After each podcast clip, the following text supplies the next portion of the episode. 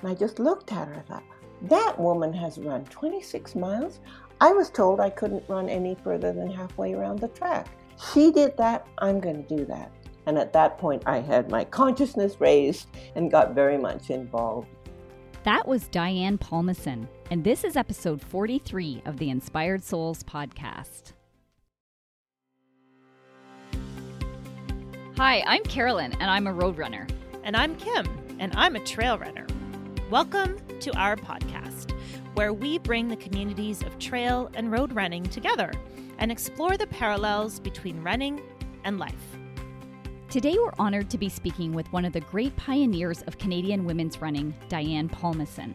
Now in her 80s and living in Comox, BC, Diane recalls how she discovered her love of running at a Sunday school picnic when she was just seven years old. By 12, she was recruited to train with the Mercury Athletic Club, a women's only track club coached by the legendary 1928 Olympian Myrtle Cook.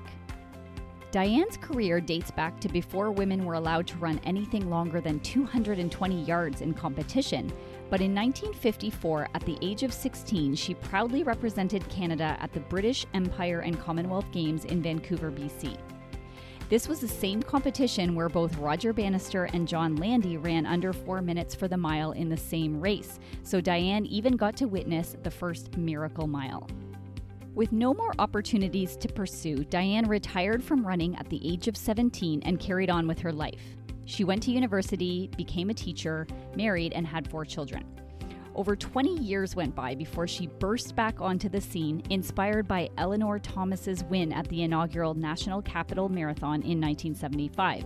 Since then, Diane has broken Canadian records in every age group from women's 40 to 70 and at every distance from 100 meters to the 80K. In 2003, Diane broke seven Canadian records from 100 meters to the marathon all within five months, some of which were also world records. This conversation is a history lesson delivered through amazing storytelling. We owe Diane and the female runners of her time a debt of gratitude for spearheading a revolution and changing the commonly held beliefs about what women are capable of, particularly into their master's years. So, without further delay, please enjoy our conversation with the great Diane Palmason. Diane Palmason, it is a huge honor to be speaking with you today. Thank you so much for taking the time to chat with us and welcome to Inspired Souls. Well, thank you for that. And um, I'm, I'm, I'm, a little abashed to think that you will use the word honored, but um, it's fun. I look forward to that.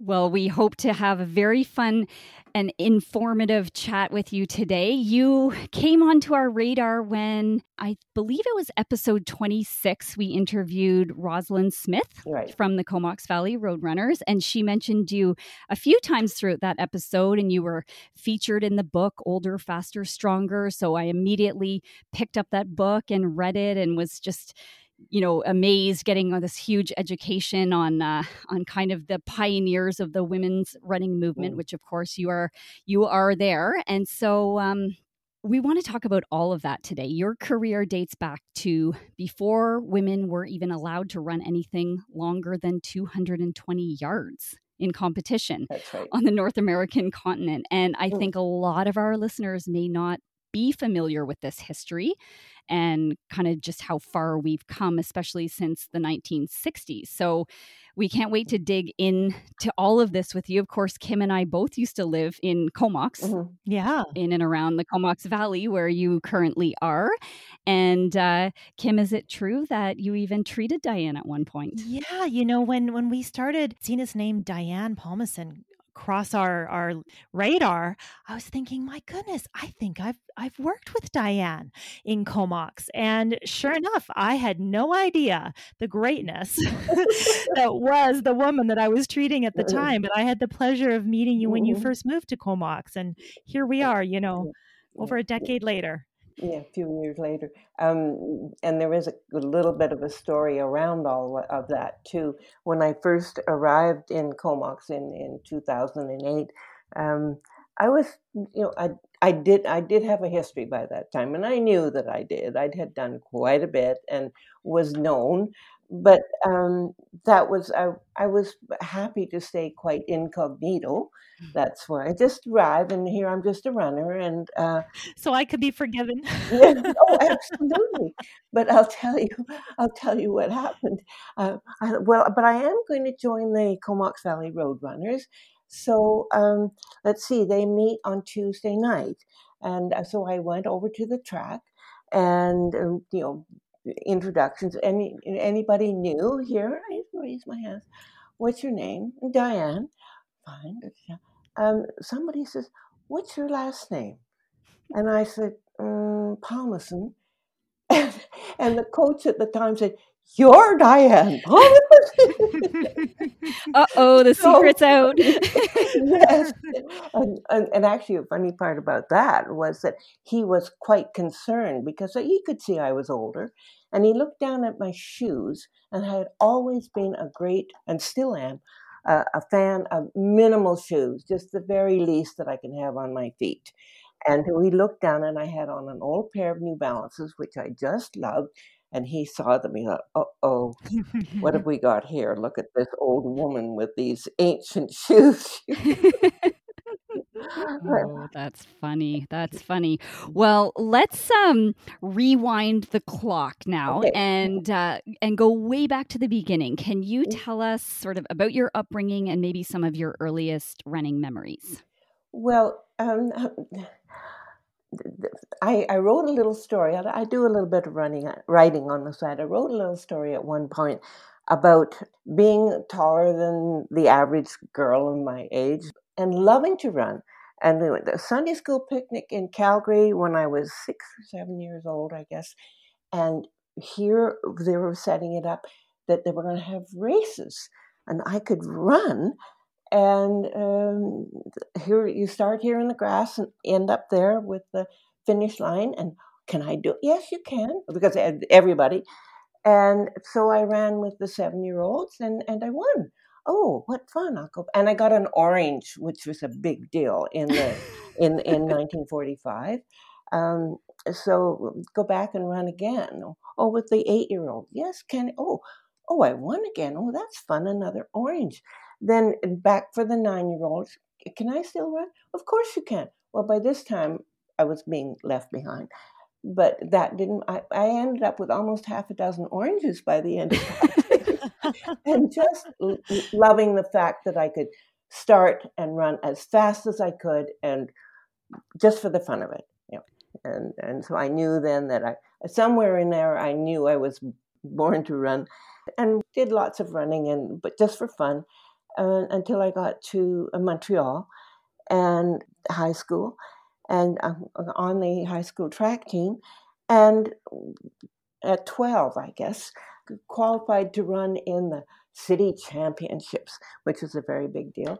And uh, I won both the 75 yards, this was in mm-hmm. 50, uh, 50s, the 75 yards and the broad jump, as we called it then. Yes. And and the 50. There was nothing longer than that.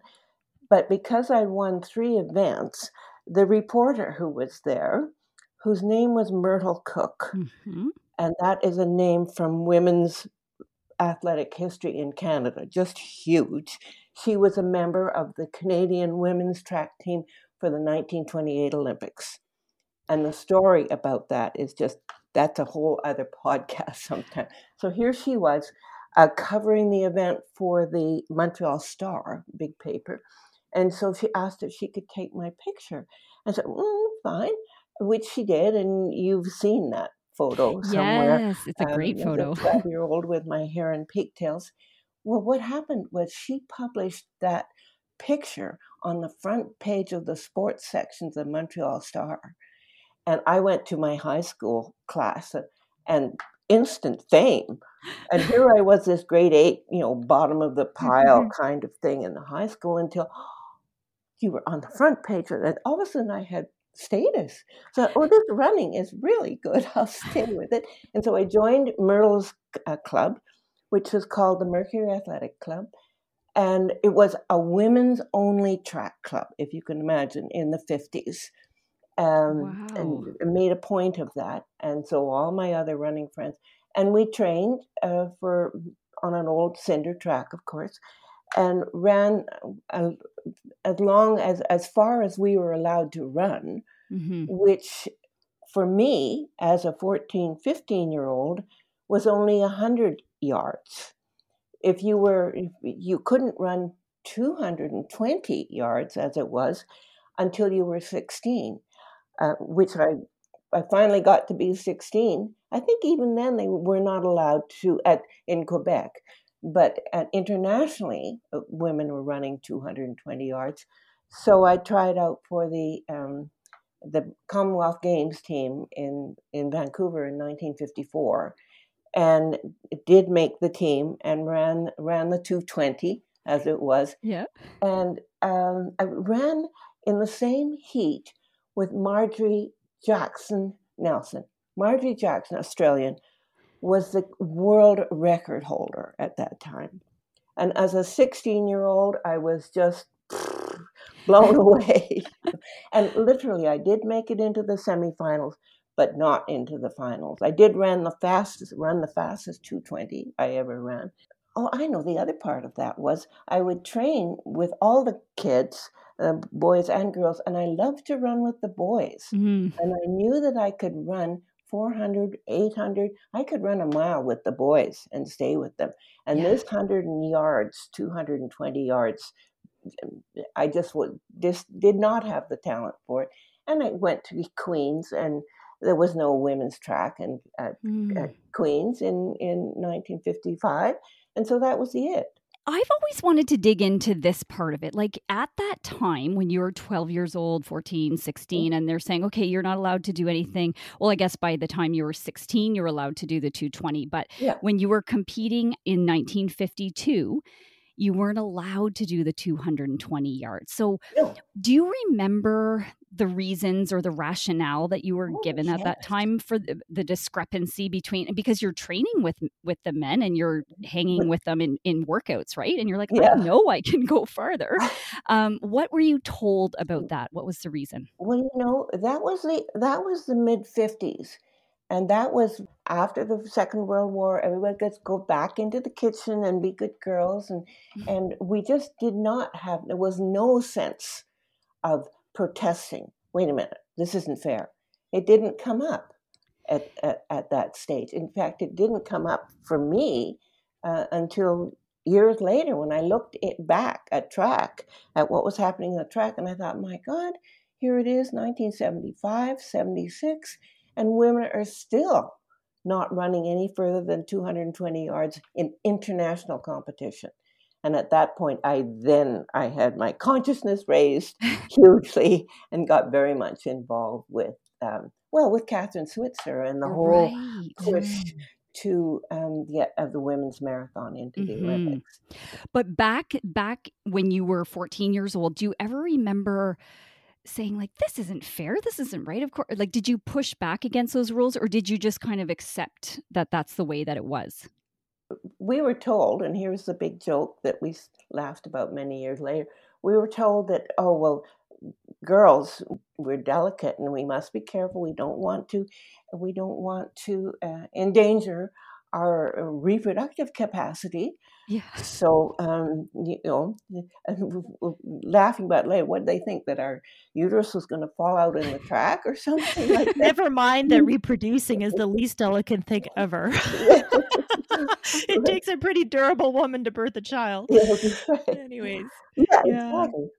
And Diane, I think in my research I read I read an article where you said, okay, if that's the rationale, then why are the men allowed to do hurdles? Absolutely. yes. Oh my goodness.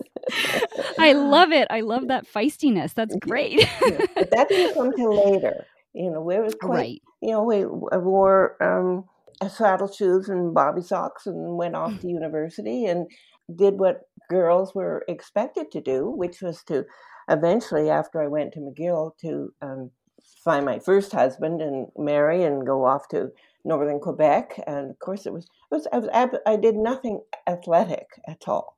I, mean, I just it, it, well, I had four kids, which is fairly athletic, as you just as you just commented. But um, the the running thing kind of well, that's not quite it did come up again because I I knew that um, after the kids after the third one was born that I just well I had put on weight. I've just got to do something and get myself moving. I don't feel good.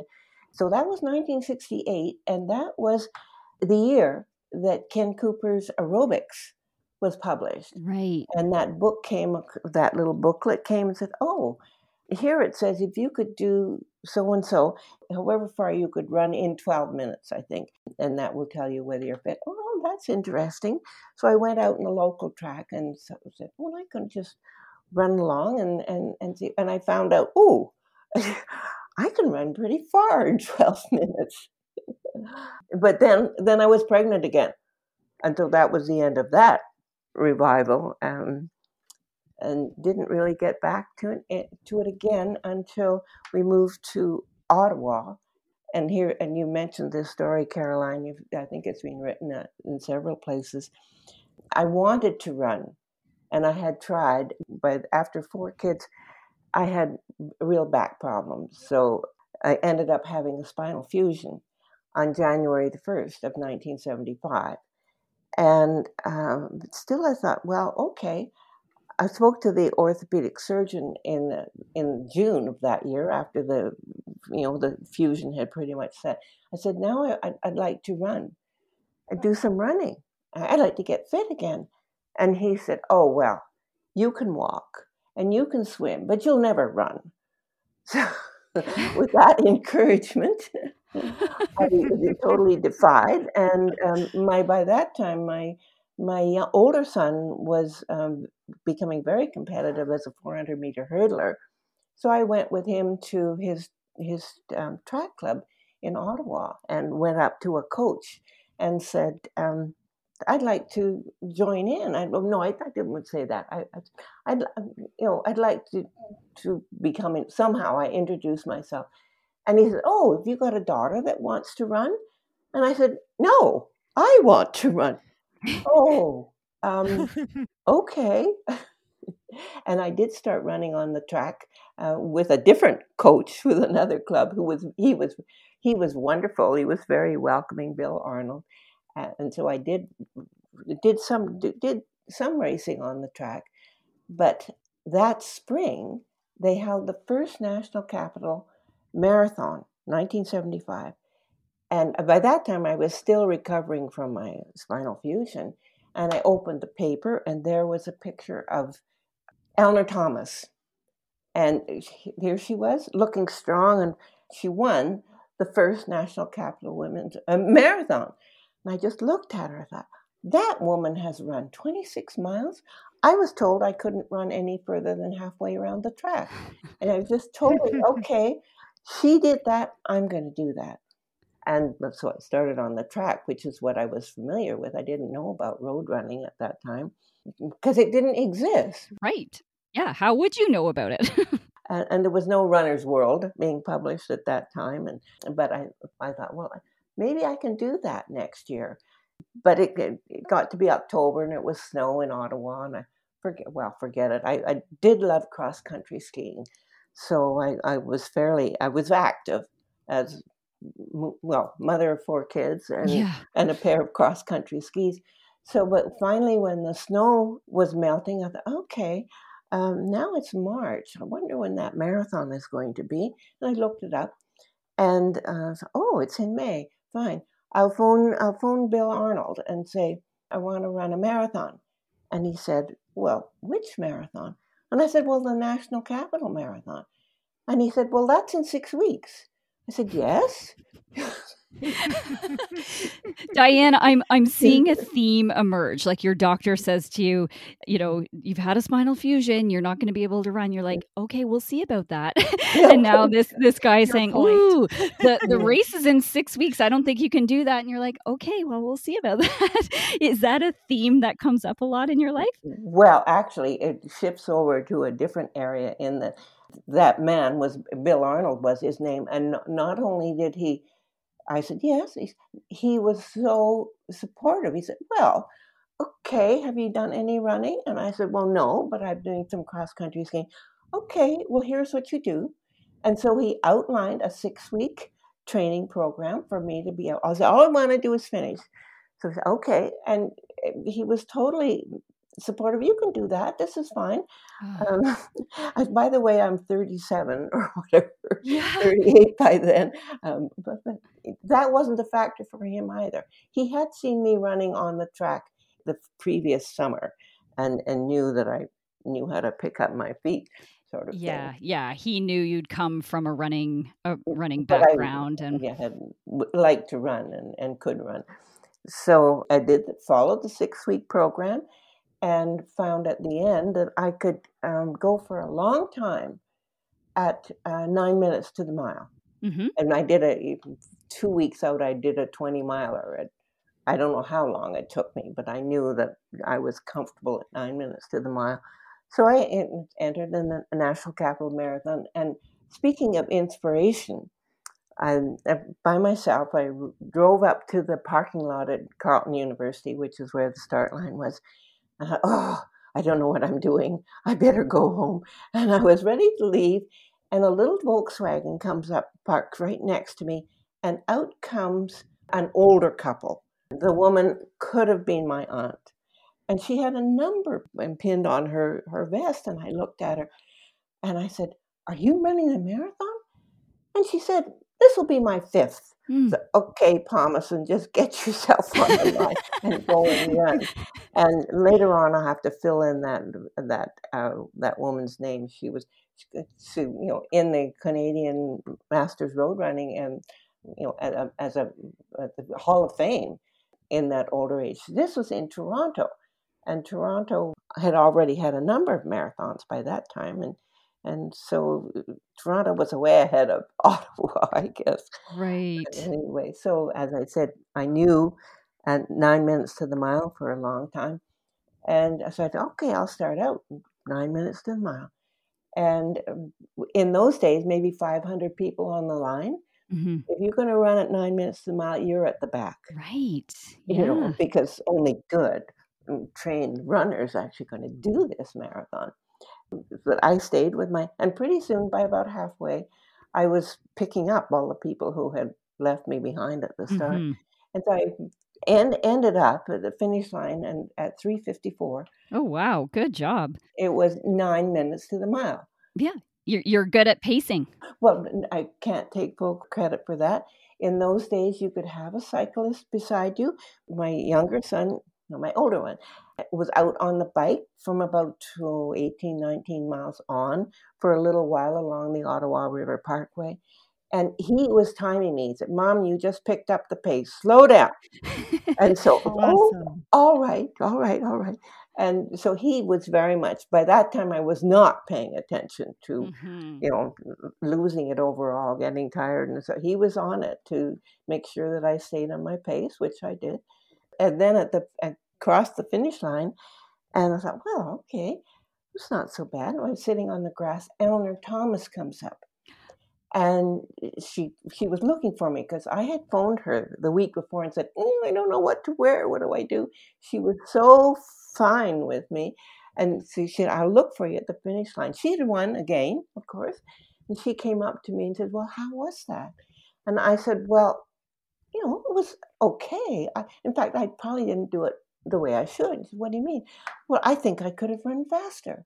And she said, Well, do you want to run another one? I said, Yes, I think I can. And she said, Well, if you had pushed and run into trouble and, and had to stop or whatever, you wouldn't want to run again. So it was yes. time to do your first marathon very controlled.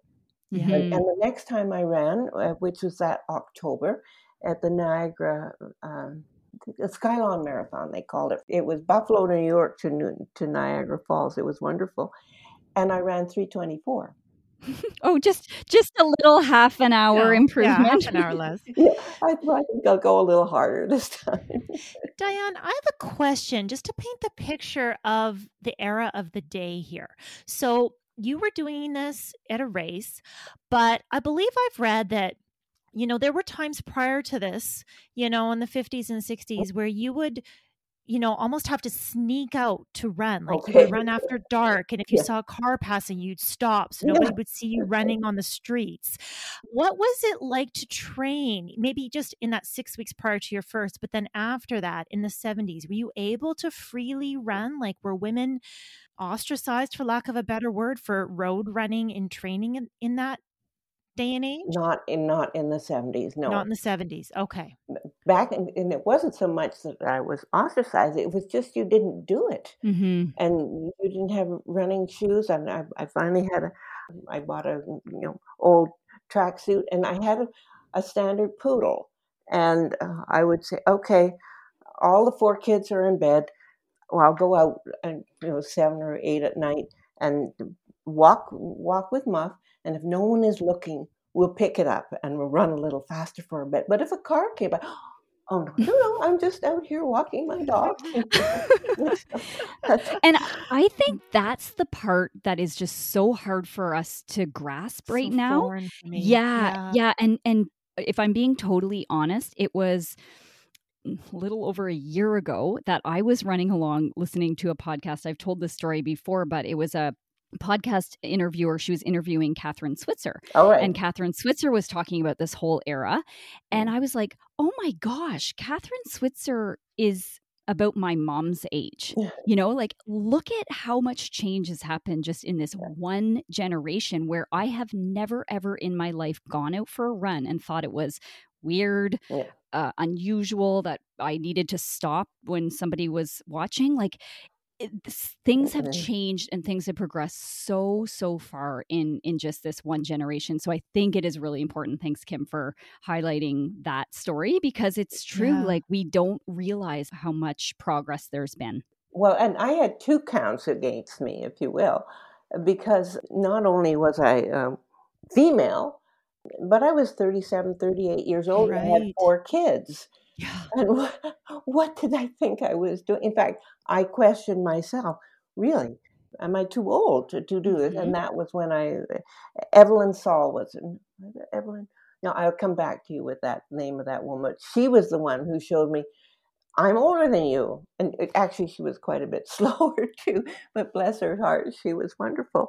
Uh, and to show me that, you know, c- carry on. You can, it, age doesn't have to be, it, it doesn't have to be a factor. And the other part of that was that the National Capital Runners Association at that time, all the men and the women totally supportive.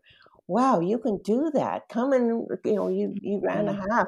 Come you ran a marathon. Come and and and run a half. Join us for a 10k, and so encouraging, so supportive. It was just from there on. It was it was not a problem at all. Yeah. Well, circling back to uh, your coach, was it that was like, yes, I'll write you this six week marathon training program? Like it sounded like he was very encouraging too, because there must have been part of you that's like, can I really do this? Is this really possible? But he was so encouraging. And again, that was a theme throughout Kathrine Switzer's book Yes, of like, it was not the men we had to convince, it was actually Yeah. women. Actually, it was men, but it was the old men. It was the old men running the amateur athletic associations, which were in charge and said, "This is the event." In fact, when I wanted to run on the on the Commonwealth Games, try out for the Commonwealth Games team, um, at, at even then at 16, the distance was not allowed to me, except that my co- my coach at the time, Myrtle Cook, hmm spoke up and said, "She's competing for an international competition. You have to let her."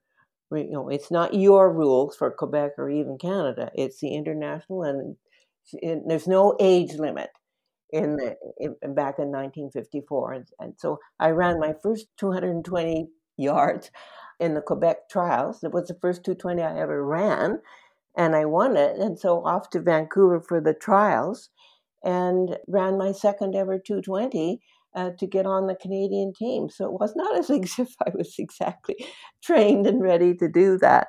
You were gifted. Yeah. Yeah, I I had some I had some things going for me. I was tall and strong and healthy, and I have long legs, and uh, and I Mm. love to do it. Yeah, So, Yeah. yeah, goes a and long way. Well, did. Actually, on that 1954, it was the it was called the British Em- Empire Games back then. It's now we know it, It as BE and CG. It was both British Empire and Commonwealth Games. oh, okay, it's And both. so that that's why in Vancouver it was called Commonwealth Stadium. Um, the Oh, yeah, really? the famous stadium where in August of 1954 the Miracle Mile was run. Well, that's what I wanted to ask you about. You watched it, right? oh, well, that was amazing to be there. And there were far more boys, men, on the 54 team because women's were so restricted. We didn't do this, we didn't do that. Um, we didn't have any of the long distances at all. Didn't have any of the strength. Um, well, you, I think the women, women, yeah, we did have a. She could do the shot put and the discus, I think. But anyway, fewer women. But we were quite a close group, and uh, went to the track on that Saturday, August the sixth, I think, 1954. All excited because um, it was going to be Roger Bannister, who had just broken the, the four minute mile in May, and then um, John Landy. John Landy thank you, uh, had run uh, almost as fast and and very competitive, and so it was very exciting. And so I was there uh, on the not up up a bit from the finish line to watch that race, and it was totally inspirational. If I ever wanted to run a distance, I wanted to run the mile at that day. I thought, oh, that is just a wonderful distance. I'd love to do it. The interesting thing that was that was also the afternoon that Jim Peters came into the stadium collapsing in the marathon and it was oh it was an awful thing to to view because he was it was they were running the marathon at in the afternoon in August in Vancouver and the heat was just killing and it almost killed him. He was way ahead of his competitors onto the track but waving and weaving around and the British team was you know, keep him going, and someone else says, no, stop him. Oh, but he's winning. Never mind, he's dying. And they took him off the track. And the whole stadium, with the change of the atmosphere from the excitement of the mile to the tragedy. Yeah. But that, oh yeah, the marathon did finish. And actually, a Canadian um, r- runner, speaking of knowing Canada's um, track history, um, was was third. Rich Ferguson uh, was third, and so never mind what those Landy and Bannister were doing. Here comes the Canadian. And did he go under four minutes as well, or was it was it just Bannister and Landy? did- no, did? but he did break the Canadian record with just Yeah. over four minutes. So he ran. Yeah. So just sorry to interrupt. I I actually have happen to know we have a lot of listeners of this podcast who aren't runners that just find everybody's stories fascinating. My mother is one of them, and she's probably wondering what you know what the heck was the significance of the four minute mile. So let's just summarize what the significance, sorry, of Mhm. the of the miracle mile was. It was the first time that two runners had broken the four minute barrier. Correct? Yes. Exactly. Yeah. But it was it was May the sixth of 1954 that Bannister broke the four minute mile. Uh, that was such a uh, huge uh, coverage of it, and Right. it caught the world world's attention at that time. And then to think that the, he would be meeting this Australian who was th- there was great competition and there was another there was a an American Wes Santee and he was very close as well and another um, a very famous Finnish runner was very close so the whole track and field world at that time was Mhm. focused on can they do it and and then so Bannister did it and said okay now who's best and the race itself was classic you yeah. know, because Landy took the, the lead and was quite far ahead, going around for the first time, and Bannister closed it up a little bit. The second, closer still, up, coming up to the uh, onto the bell lap, and there was a classic photo. In fact, there was a statue There's a statue in Vancouver of them. Yeah. of that moment because what it was, it just as they're coming around the bend onto the up the finishing straight, Landy looked over his left shoulder as Bannister passed him on the right. And whew, I get excited even now. yes. Oh my goodness. Yeah. How exciting to be there. Do you think you realized at that time the significance of it? You probably did. Oh, I'm, I'm, I'm- I'm sure I realize how I, I did, don't think I had very much the feeling, I did not have a feeling, why can't I compete in the mile? That just Yeah. didn't come up then. Mhm. There, this is what they did, and I, I think, oh, I can do that. I can run a mile, but it, it was just there was not a feminist uh, approach at all Mhm. in the fifties. That just and, and not in Canada, and certainly not in Quebec. You know, you just Yeah. Yeah. you, you couldn't go, you couldn't have bare shoulders going downtown in in in Montreal in in the fifties. You know, you just didn't. It was so controlled by the Catholic Church, I guess, among other things. Well, on that note, I think that you eventually raced a mile because I'm going to tell you a little fun story. Okay. On the anniversary of Bannister, so May 6th or 4th or whatever of this year, Mhm. my brother coaches a club back in Ontario, and he, you know, he sometimes includes me still because I used to belong to that club. But uh, he said, okay, here's the assignment. Everybody is going to go out and run your fastest mile Mm. and see if you can beat some of the record holders in the mile. And so they're all listed, all the age groups, uh, right on up.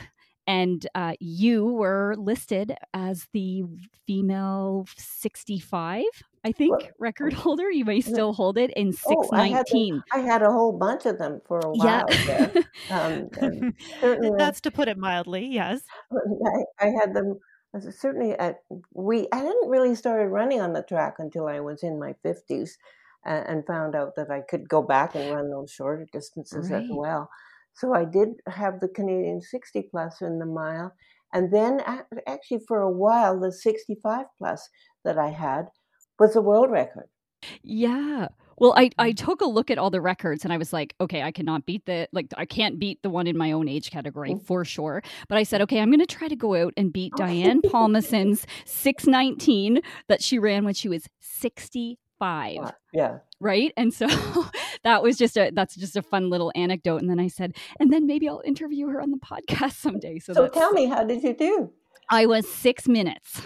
Oh, good! You ran a six minute mile. Good for you. Yeah, yeah. So well, that's amazing. I don't know that I'll be able to do that in uh, 23 years, though. I I don't know about that. So I have a question for you. You know, you've held and do still hold a, a many, many um, records, um, and naturally, some of those have been broken over the years. In fact, we have a lovely picture of you and Rosalind Smith, one of our former guests, All right. standing together after she broke your um, women's 65 to 69 marathon record in Right. 2014. And um, Karla Del Grande has said that you've been very gracious when she broke records of yours. Yes. So- bless her heart. Since there are very there are few people in the position of holding as many records as you. Talk to us about what it's like when one of your records falls. Um, well, the records were nice, and and but it was more the particular races that I ran and won. So yes, Karla did break my sixty-five plus world record for the four hundred, but she could not take away from me the memory I had of the day that I ran that. That was two thousand and three, and I was at the. Um, U.S. Masters Track and Field Championships, and I knew I was fit. I had done, um, and I never had a coach. I just did it, you know, until I was coaching myself, and then it was kind of fun to do the workouts with the people that I was coaching with. But I never did have the key people that I was coaching in Denver and in Bellingham. I never had them do a workout that I hadn't done ahead of time so that I knew what it felt like and what to expect from them. So I was more, I was my own coach, I guess. Um, and I knew I had trained well for the, for that track meet in in, uh, in in 2003, and the first event was the 400, and uh, ugh, I was so nervous. I'll never forget. Oh, I wrote a story about Mhm. that one as well the story says, well, it's only 400 meters, but uh, tremendously nervous for it, um, but so keyed up. And in the place where they hold you before you go out on the track, everybody was in there and you're putting on your spikes and getting ready to go. And I overheard a conversation and someone saying, oh, well, this American woman, um, oh, she's going to be running the 400. Oh, she's you know, she's great. So, well, I think that Canadian Diane Palmason is here. She's pretty. She's pretty. Oh, she's pretty good. But no, uh, she, she doesn't have a chance. And that was just okay. Now I'm going to mm-hmm. show you. there it is again. Love it. Yeah, right. And I'll never forget that race because um, I just was. Well, sometimes they talk about being in the zone and I was just like, okay, I'm out here and I'm very quickly out in front by myself and I'm fine. And I remember uh, another Ottawa, no, Vancouver runner saying, What's she doing? She's already at the 220. What's she doing? I ran way faster than I had run. I had no idea, but it just came. And so I'm glad that Karla and you know Karla, who has a long history of racing on the track with so many records herself, and, and bless her heart, very sweet, um, and always very kind in, in giving me credit for having been a masters runner out in front of her and setting standards that she could go after. So you know, a very very fine relationship with Car- with Karla. Um, but yet she broke that record, but uh, she can't take away the memory of that race. It was just, and then and then the same thing happened the next day with the 800. So that that particular track meet, I broke the world record in the 400 and the 800. And a few weeks before, I had broken the world record in the 1500 and the mile. So within about four, five weeks, I guess, I had broken four world records. Holy. And that was pretty good. of course it is. And you know, you'll always have your memories, like Absolutely. you just said there, no matter what happens yeah, with all those records are broken now. Actually the one that stayed longest was the eight hundred. It hung in for a while until an American broke it maybe a well, maybe two years ago, I guess. And I, I saw it in the paper, but so what? Do you believe that the records are made to be broken? Is there like part of you that enjoys seeing the women coming up behind you? Um, not so much that it's it's it's known. You know, time goes on and. Mm.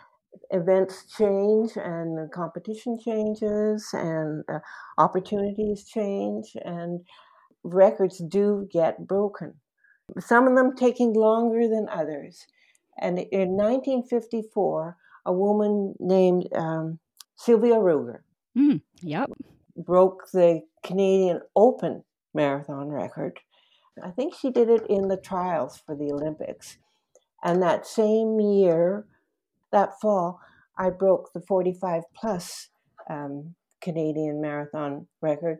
Um, I don't think it was a world record that, that, that but it was, it was, it was my best, my PR um, at 246 when I was 46. And that record lasted for 25 years. Wow. And Sylvia's record from the same year, I, I connected with Sylvia a few times through the years. I'm sad to know that she that she's no longer with us. Mm-hmm. But um, she and I had these records that went on and on and on, and nobody touched them for decades. Mm-hmm. And that mm-hmm. was kind of fun. I forget the name of the woman who broke the 45 plus. She was full time. In the, in the 80s, um, I was worked full time. I worked for Sport Canada and, and, and had four kids. So to do the training um, was done around things. I was oh, never wow. full time until I was started coaching then I could put more time into my training in my when I was 60 so right. well you're starting to talk about some of your absolutely incredible range right? You have all these um, records on the track but then you've also got this 246 marathon PB and I think I've read that you've even done all the way up to an 80k is that right yeah, yeah. wow so that is that is highly unusual that kind of range because eh, we all know that the training that's required for you know the 200 meters is very different from the training that would be required for an ultra marathon so yeah. what Well, I must say that 80K was, uh, I think, maybe 1979, 1980. And I was, I had no interest in going any longer than 26 miles. But um, someone invited me to this lovely event, all expenses paid to come down and, and run, well, it was 50 miles. It was, uh, Mhm. and and so I did. My son on his bicycle was very crucial with that story because it was a small race, went four times around a, a, a lake in uh, southern Quebec, and because it was quite rural and you, you could not be in, participate in that unless you had a, a, a cyclist with you because you were off by yourself sometime on the other side of the lake. So I said, "Okay, Craig, it's your birthday. Come along and and, and, and, cycle for fifty miles with me," which he did, um, very obligingly. All his expenses were paid too, and it was actually on his on his birthday. I remember that. Maybe it was his 18th birthday. And so around and around the lake we go, and by the third time around, okay, got to go around again. Well, here we go. By that time, I was well beyond the marathon distance, and it was hilly right at the end. So here's Craig on his bicycle beside me, and I've I've just about had it. I'm done. Mom, um, can you go a little faster? Shut up. because by that time his butt was beginning to hurt. he was ready to be done He too. was ready So, to be done. on that note, like overall, what did your children think about your running career? And did any of them get into athletics as well? They're all very gifted and, and athletic and in different ways. They all ran with me on the track. I have run a race of one distance or another with all four of the kids. Mm, that's Great. so special. Your children must be so proud of you. And I think I even saw a picture when you were inducted into the Canadian Masters Athletics Hall of Fame in Yes. 2010. Did your son attend that with you? Yeah, yeah. Well, Eric ran, Eric, um, that was Craig rather, who had been, of course, a member of the Canadian track team himself Mhm. and so knew some of the people around. And he read the citation, which Aw. was very sweet.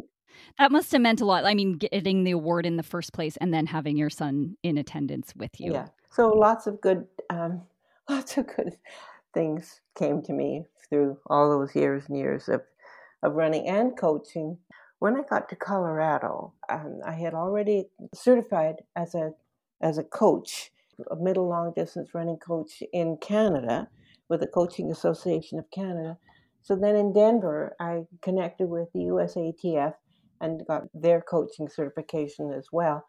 And ended up on a track and meeting this woman. And she, oh God, she was looked great. She, wow, what a beautiful runner she is.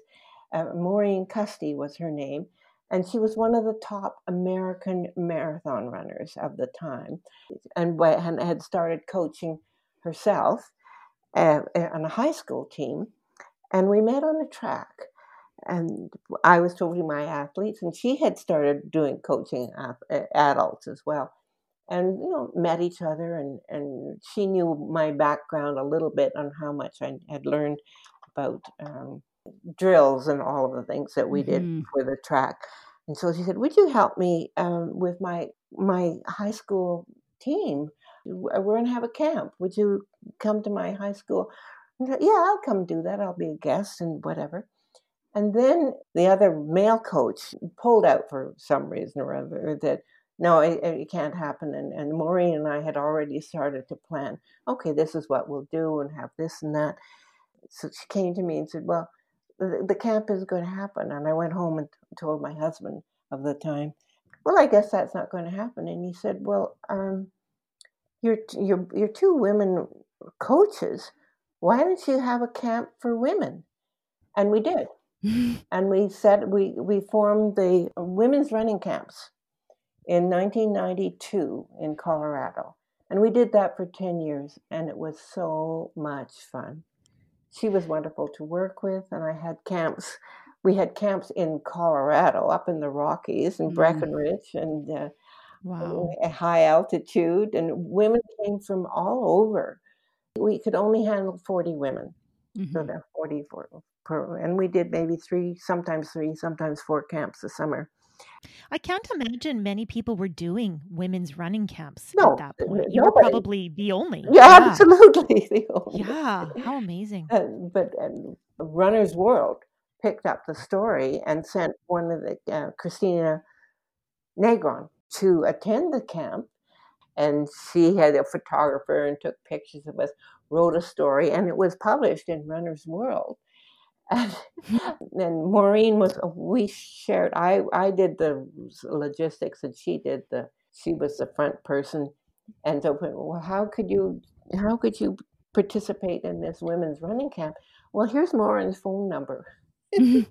we gave her her private family home number to this magazine writer. Just we had to we had to change her phone. I mean, Right. no way that we could we could cope with that. So we did that for ten years, and actually kept on going until Maureen's two kids had got to be uh, teenagers, and she found that you know, being away, and we we did them in Whistler. We had wonderful camps in Whistler. It was beautiful. Um, but it meant her being away from her family, either in, in up in the mountains or in Whistler.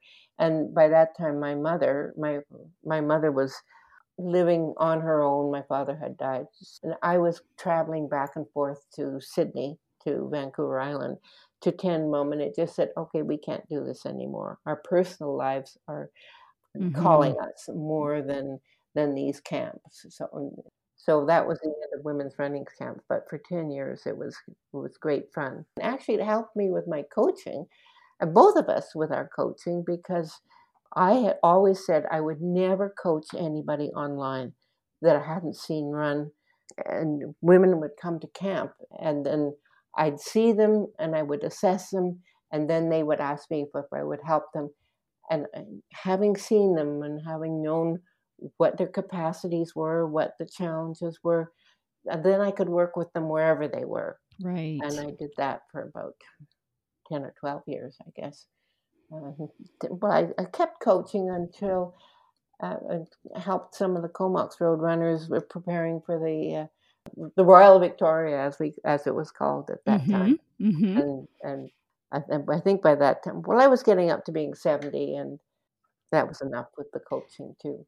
Yeah, well, everything, you know, comes to an, an end eventually, but the Mm. sport has come such a long way in your Yes, lifetime right. and and partly because of you and and you're giving back through your coaching and all of that, but I was wondering if you're still following along with the sport these days because the depth that we have right now in Canada, particularly on the women's side, like Team Canada just and the Canadian Olympic Committee just announced our marathon team for this summer, and it's Dayna Pidhoresky, 35 years old, Natasha Wodak, 39 years old, Malindi Elmore, 41 years old. I really wanted to get your thoughts and uh, like, are you following along? And what do you think of this incredible depth? And we're leaving. This is, I should really mention that we're leaving very talented and very deserving athletes at home because we Yeah. just have so many to choose from, and we can only take three.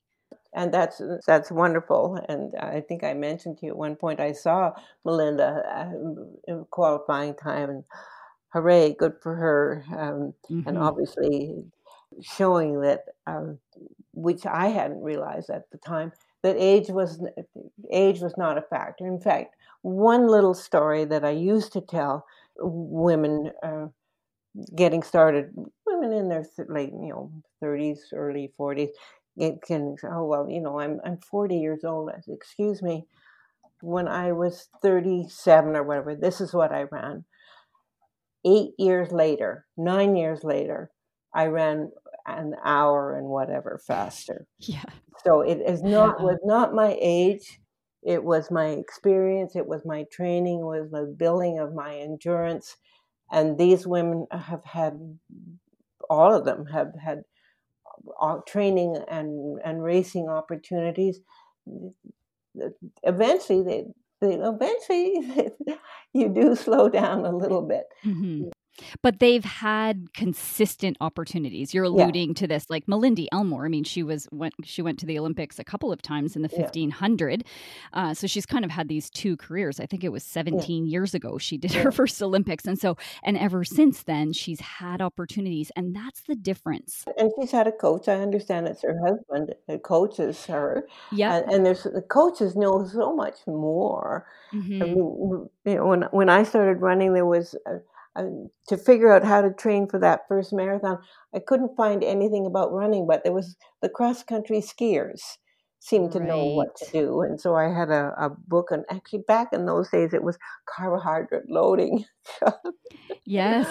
so I, I, read about that. that okay, um, but it, you, you know the the information was just not there and now it's so highly sophisticated and everything is measured in such a way that in, in a way i'm glad i'm not coaching anymore because I'd have to know all this technical stuff about wearing whatever equipment that gave such feedback and so i used to have people listen to their heart you know listen to their body and mm-hmm. and maybe mm-hmm. a little bit of a one simple heart rate monitor but not anything like they do now. So, uh, no, I have to admit that I have not fo- followed the the, the uh, either the track or the road racing scene that much. I tried to for a while.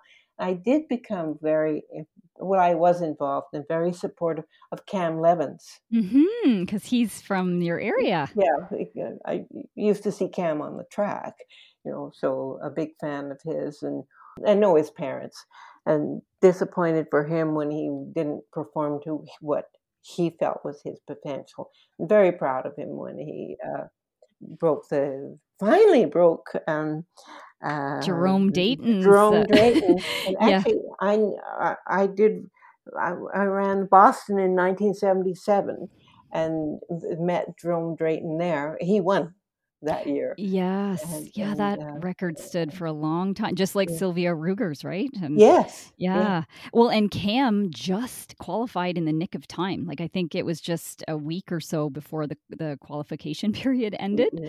And so he's going to be going to the Olympics too, so that'll be fun to follow along with yeah. as well, won't it? Yeah. Oh my goodness. Well, we we could talk all day. We've been we've been going for quite a while. This was so much fun. Um just sort of on the note of like you've got a very unique background, right? That you've yes. come up through and you've been an athlete and you've been a coach and you've been a pioneer for women's running. What advice can you share with us like about getting into the sport no matter your age no matter your talent like speak to the person who may be listening to this unsure of whether they belong or whether they should give it a try? Well, I sometimes hesitate to do that because, as you said early on, I was fortunate. I was gifted. I didn't know I was for uh, decades, but um, and but I have coached many, many people who've all different ages, men and women. And my thought about that was, I would encourage people to know where they fit as far as performance and events and so on. And then your goal would be to be the best you can be at whatever it is. I used to get so excited when I'd coach someone and I'd say, okay, let's have three three goals. And let's say that you're going to run a half marathon and you would be you know you would do well to run 210 that would be a very good performance. If you ran 205, boy, that would really be good. Congratulations. If you ran two hours, you'd be out of your gourd. You'd be so excited. but give yourself a little leeway, be realistic, maybe get some help from someone else in assessing, or see what your history was. And then expect a little bit of improvement over time. But another thing that happens with um, more on the track, I guess, than with road running. They have these whole tables which allow you to age grade your performance, right. mm-hmm. and that's hugely right. motivative, motivating. Um, so I could say, for example, that the 800 I ran when I was 65 was better than the one that I ran when I was 41. Now, not by time, but in terms of relative performance. It was way yes. better. Relative to your age. Yeah, Yeah. for your age. So um, I guess most of all, um, well, it's hard work, but you have to en- enjoy the uh, the outcome of it. You- They have to, even if it's just your workout. Oh, no, I don't feel like going again. Well, just go out and start and see how it feels. And if it really feels terrible, fine, quit and come back and rest properly and and try again. But if it might begin to feel a little better, and then by the time you've finished the workout, whatever it is, you think, "Wow, I did that. That's great," and be be happy with with with that result. And it doesn't always have to be in races. It can be your own personal fulfillment of a goal that you set for yourself that was realistic, hmm. and and and then be proud of yourself for doing it. So, Wow. Well said. You know, um, listening to you talk and listening to all of your stories, I can't help but think how many women, you know, young women getting into the Mm. sport or women in their 20s, 30s today really owe you a debt of gratitude. Not just you, but, you know, Mm. women of your generation yeah. um, who we don't have to deal with some of the barriers, some of the stigma, some of the assumptions uh, of the day that, that Yeah. you did. Is there anything you'd like to say to to the younger generation as far as you know things we can be grateful for that we maybe aren't aware of?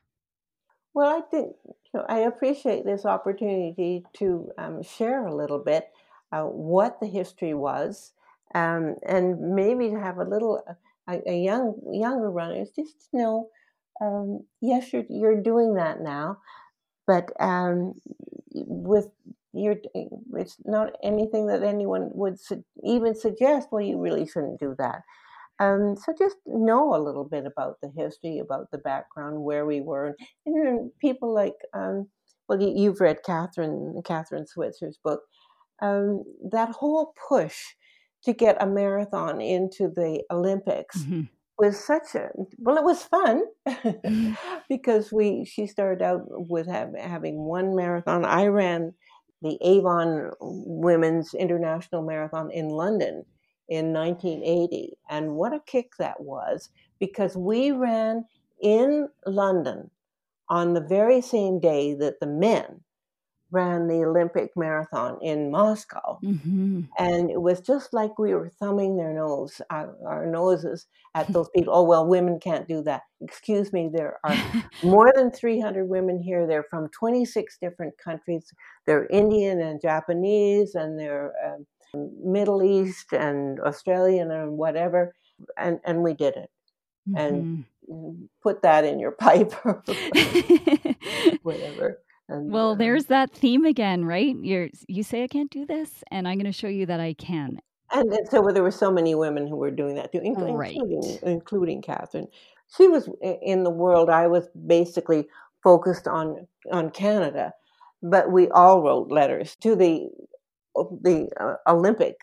The oh, oh, oh The who are they? IOC, those the- guys, Yes. the IOC, um, "Get with it, come on." And- Yes. and then the next, well, wait a minute, the marathon, but how come women are only running 3,000 meters when the men are running five and 10? right. So Right. then we had to take Mhm. that one on and get, and, and, and get the 500. And, and in fact, that, that crucial race in the Olympics in 1984, was it? With um, Zola Budd and yes, Mary and Decker Mary Decker Slaney. Yes. Decker Slaney. That was 3,000 meters. Why Right. was it 3,000 meters? It should have been 5,000 meters. Right. But because of the, you know, the um, sad, sad accident between the two of them, it left a Canadian in third place. yes, there was Lynn, Lynn Lynn Williams. Williams. Yeah. And yeah. Lynn is a very good coach. Yes. herself, so oh, she's well, and been- she's still coaching Natasha Wodak at the moment. So. Oh, is she? She Oh, is, yeah. So that's ex- probably exciting and full circle for her to have Natasha going to the Olympics. Yeah.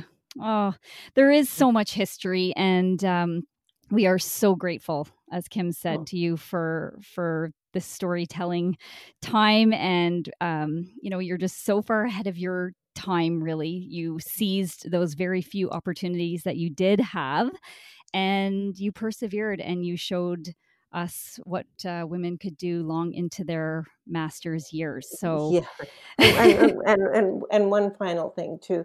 I was unusual and I'm still unusual as far as loving to train and race on the track and run the long distances and the marathon too.